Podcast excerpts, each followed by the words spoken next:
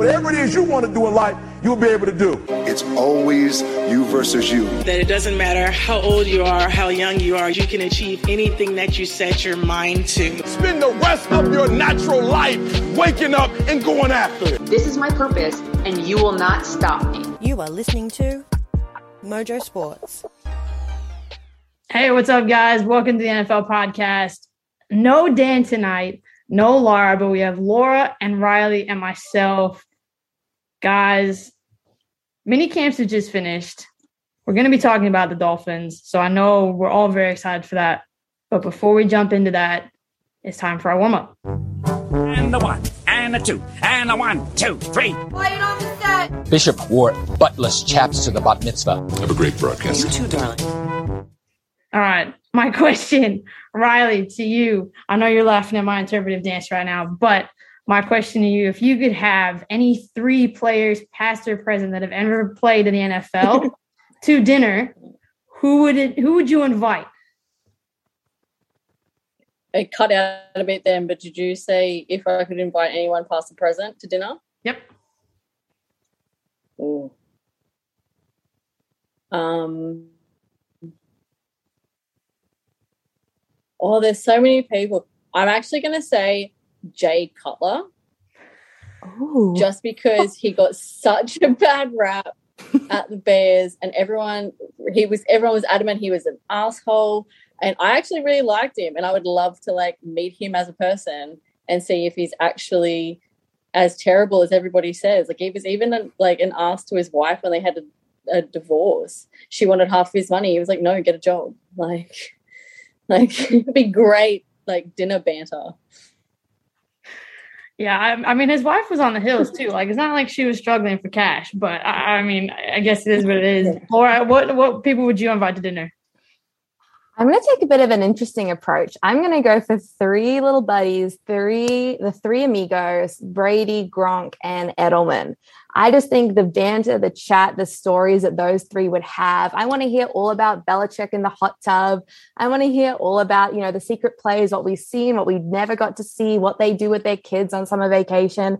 I also want to get the inside scoop on whether Edelman is ever going to become a buck because I think that's going to happen. Alex, you mentioned it earlier. You think it could be on the cards too. So that's what, and I want to see Brady eat some carbs. I want to get them some vino and let's see what happens. I reckon it'd be a fun night.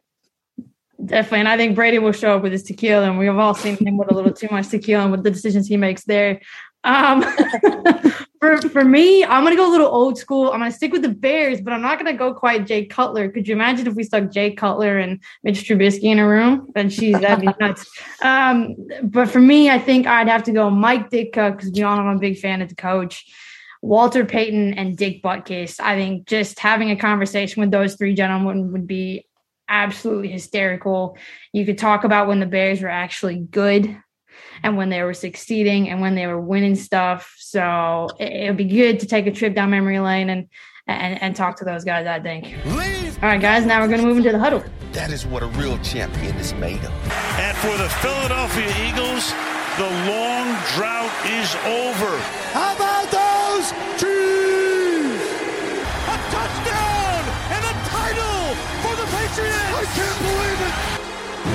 completed the greatest comeback in Super Bowl history. Those will be the best memories. All right, guys. On today's episode of the Huddle, we are going to talk all things teal and orange. Is it a teal color? I guess so. But we're going to talk all things Miami's Miami Dolphins. Laura, I'm going to start with you. I, I mean, talk about an off season for a struggling, struggling franchise. You know, really just a lot came out of nowhere for them. You know, getting rid of Brian Flores after that incredible half season turnaround. You know, not a lot of coaches would have been able to mobilize a team the way that he did. So I, for one, was quite surprised to see him go. And, you know, look, getting Tyreek Hill is a massive, massive play. This was a draft. We didn't have a lot of really standout talent you know, some great key players, but nothing that really Miami was looking for to, to you know, spend that draft capital and come away with Tyreek Hill and establish fast player as we all know and love. I think that's incredible. Putting him next to Jaylen Waddle. it's it's going to be a recipe for success, hopefully, in my opinion. But you know, they still did come through with some great picks in the draft. You know, the linebacker from Georgia, Channing Tindall, I reckon he's going to be an explosive add to the team, and it'll be interesting to see. But you know, yeah, I still for me, I can't get past the firing of Brian. You know, and there were talks about bringing in Kellen Moore for a little bit, the OC from Dallas. You know, they weren't quite sure where they were going. Um, but yeah, and you know, Tua, the ultimate gamble, what's going to happen with him. So it'll be very interesting to see what happens.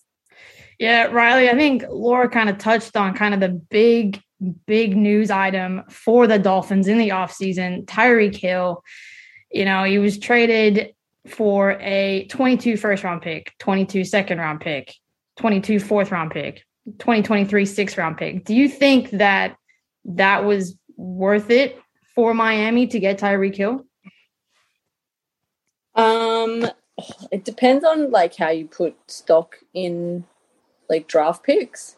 Um, I think I think Kansas will end up winning out. I think they had a stronger team. I don't think Tua is going to be able to produce as many um, extended plays as Mahomes was able to. Even, you know, Tyreek's biggest thing is his speed, and he gets down the field, he gets open, and even though he's quick, he still you still need time to get down there. And Mahomes was able to do magic and create an extra one or two seconds here or there, and I just don't think Tua has that ability to extend plays the way he does. So I think Tyreek's still his production's going to go downhill. Um, and I think that what what Kansas got out of it, they don't have to pay him, which he would have been hitting a massive salary cap.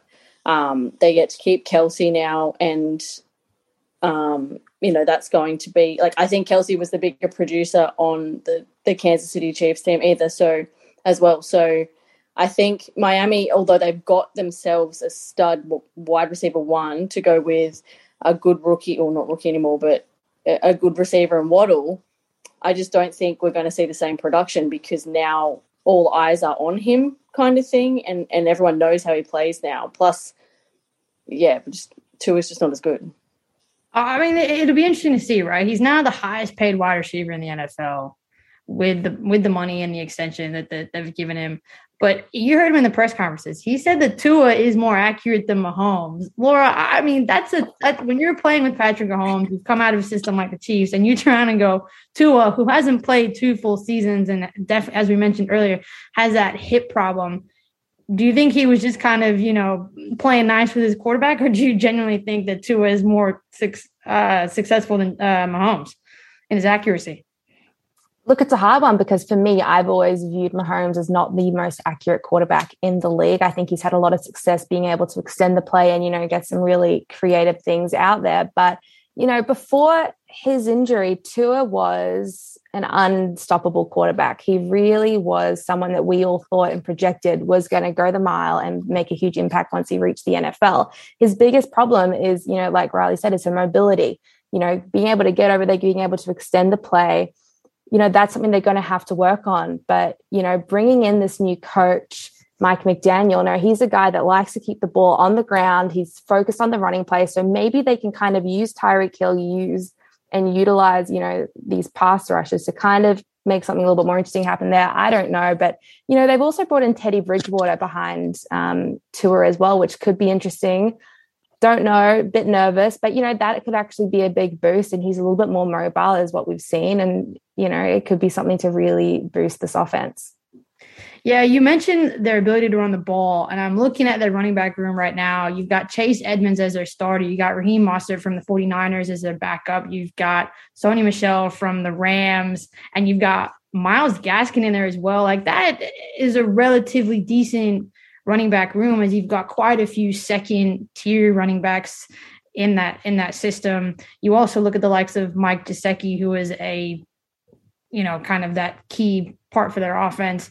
Um, but I think their defense is probably where they've struggled. I know their secondary, they've signed a couple players, at least in the offseason. So, and I know they did some drafts for their defense. So, Riley, when it comes down to it, when you look at the players they have on the offense, do you think they're going to be able to match that defensively?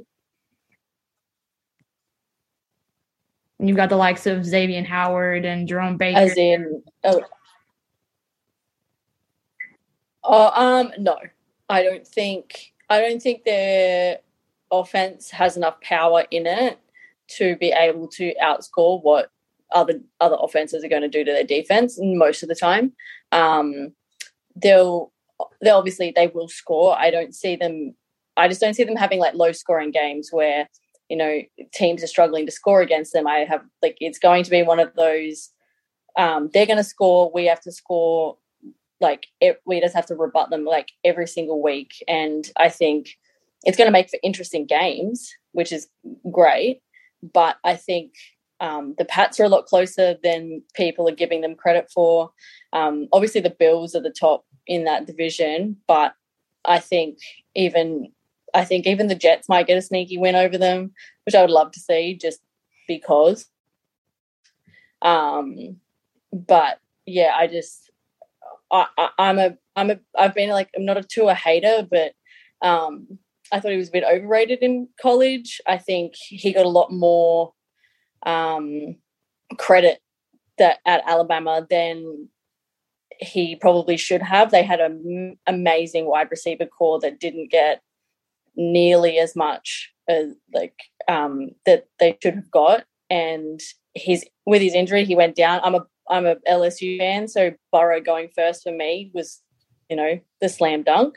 Um, so yeah, I just I I don't rate him. I haven't rated him as highly as everybody else, and I'll eat my words. But yeah, yeah, it's going to be interesting because you know they came very close with the Jets last year. They nearly lost to them, you know, twice, and I think something to really think about is towards the end of that season, their win margin was sitting around that two score mark. So it'll be interesting to see if they can repeat that, if they can do that convincingly. They have got a bit of an easier schedule to begin the season this year. So we can kind of start to see how they sort of form, how they get in there. But, you know, Mike McDaniels has a big task on his hand. He's brought in a lot of ex players, you know, to come and help, and he's big on relationships. So it'll be interesting to see what happens. Yeah, definitely. I think that I think there's going to be some growing pains. So I think you know, obviously we'll go around the grounds and, and give our predictions for their season. Look, for me, I don't even see them being an eight and nine, nine and eight team. I think there's a lot of new kind of players that that are going to come in, new coaching staff. I think, as Riley said, Tyreek Hill's kind of his progress is going to go down um, with with Tua in that quarterback role. So for me, I'm going to go six and eleven. Just I, I just don't. I, as Laura, as you said, they've got an easy start to the season, but I think that back half they're going to struggle. I know they've got some depths, but I think I just don't think they have the the capacity there to be able to with, withstand you know superior teams. Riley, what do you think? Um, I actually think they might. There's potential for them to go zero oh and four in the first four weeks. They got Pats, Ravens, Bills, Bengals, followed by the Jets. Um, so I think with kind of all the shake-up and everything like that, I I would say six, seven wins. That's about it. And 0 and 4 start. Maybe on five. Maybe this is where the Jets come out. Oh, I don't know. I oh. disagree. I can. I disagree, which I think is so exciting because I'm normally the super negative one. But you know, I think we could be seeing them sit at around an eight. You know, that's what I would like to see. I do think they have some opportunities to come out strong, and you know, it'll be interesting to see. Well, I guess time will tell for the Miami Dolphins as it always does. Uh, but now it's time for us to head into the match. The most anticipated match in history, ladies and gentlemen. Uh, let's get ready to rumble.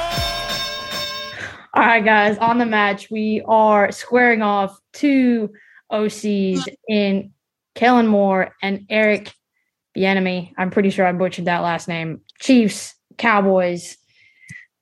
Laura, two very interesting picks, two very competent OCs when you're looking at these two, what stands out for you as far as the, their history and their ability to to run their offense on their football teams?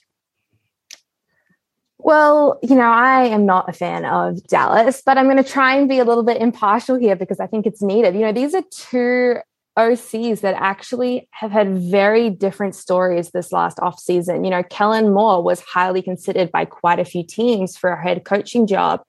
Eric, on the other hand, and I'm going to avoid the last name, Alex. Um, you know, he everyone thought he was going to be. You know, he's been at the Chiefs now for four years. He's been in four consecutive AFC's championships, but coming off that big loss to the Bengals, his phone didn't ring once. And you know, Andy Reid came to his back. He's supporting his guy, but you know, Kellen Moore, it's a tough one because, you know, he's made the playoffs, yes, but has he thrived in the playoffs? Has he won many games? No. But we have had over there a Dallas offense that has been high scoring. We've got Dak Prescott, you know, who's been number one in drop back plays and yardage back there. And so, you know, I think it'll be a test to see, but I think they've had major problems with consistency um, in Dallas and with that with that offense. So on the other side, of course, you know, with the Chiefs, we've had consistency, consistency, but I think a large part of that has been Mahomes and has been that receiving tight end corps. So, you know, I think that might be part of the reason why Eric's phone hasn't been ringing. People are unsure of how that's going to translate to another team, at least with Kellen, you know, with all the dramas that they've had, the decline with Zeke. You know, he has kind of had to show up. And while it has been inconsistent, there's been bits that have been good and there have been consistencies, especially with Dak Prescott's performance. Yeah, I, am I'm, I'm with you there. I think what was interesting to to see and to read, I think, was watching Keelan Moore get ranked second as far as the OCs go in the NFL right now. I think that was surprising based on on on how he goes.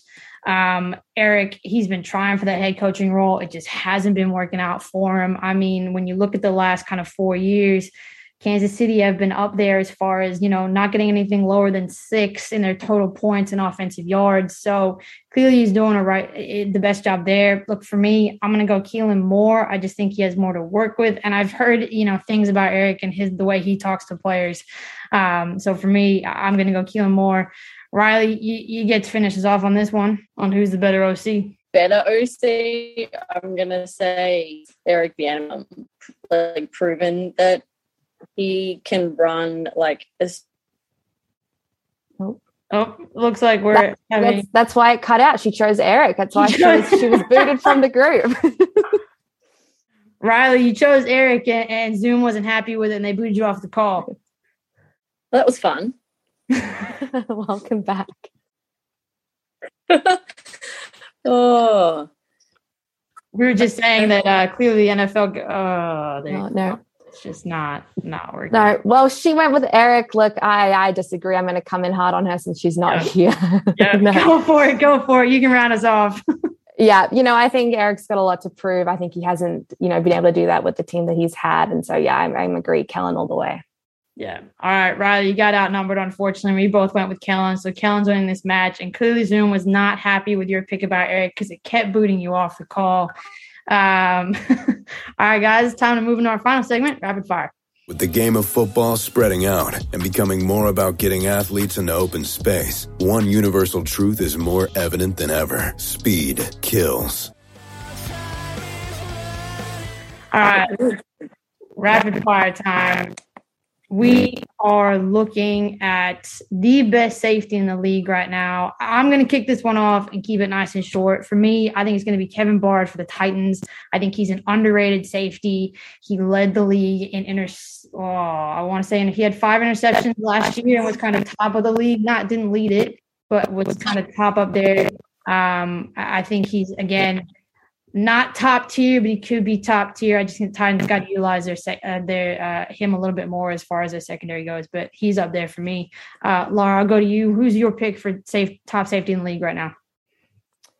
For me, I'm going to go with an LSU guy trying to appeal to Riley, and I'm going to go with Jamal Adams. You know, he's a guy that the Seahawks really won off that trade with him, in my opinion. He hasn't reached his full potential yet because of the injuries to his finger and his shoulder. But what he was able to do and produce while injured about a season ago, you know, it was unstoppable. He can get after the quarterback. He's got that speed, he's got that explosiveness, and put him there next to Quandre Diggs, who, you know, hopefully comes out okay after this late season injury last year. The two of them are, you know, solely in charge really of rebuilding the Seahawks defense. I think they've got what it takes. And so I'm going to come in early. I'm going to call the Seahawks safeties the best of the season. But, you know, Jamal Adams got a lot to prove. He's got a chip. He's hungry. He's going to do it. All right, Riley. And finally, your MVP for safety in the league right now. Um, I don't know if he's technically classified as a safety, but Minkah Fitzpatrick. Um, he just, I just love the way he plays. He's aggressive. He has like zero fear. Um, I think the Dolphins letting him go, you know, it, I think it worked out best for both parties. Like he wasn't happy, um, and just seeing him absolutely like kill it on the field, he just he just emerged out of nowhere. And like that's my favorite position to play, and just being like a ball hawk, being able to stop the run, the pass, and blindsiding an offensive player, like it feels great and scares them to death. And he seems to do that all the time. Pa- pass breakups. Um, so yeah, I just he, he he's my he's my fave. Solid picks, and we all know that the safeties, you know, they're, they're big playmakers, and we love to watch them watch them in the league. But guys, that's all we have time for. Clearly, we don't need Dan. I mean, Laura can always jump back in every week if she needs to. We're happy to have her back. But, you know, it's been fun talking all things Miami. Uh, and until next time, see y'all next week.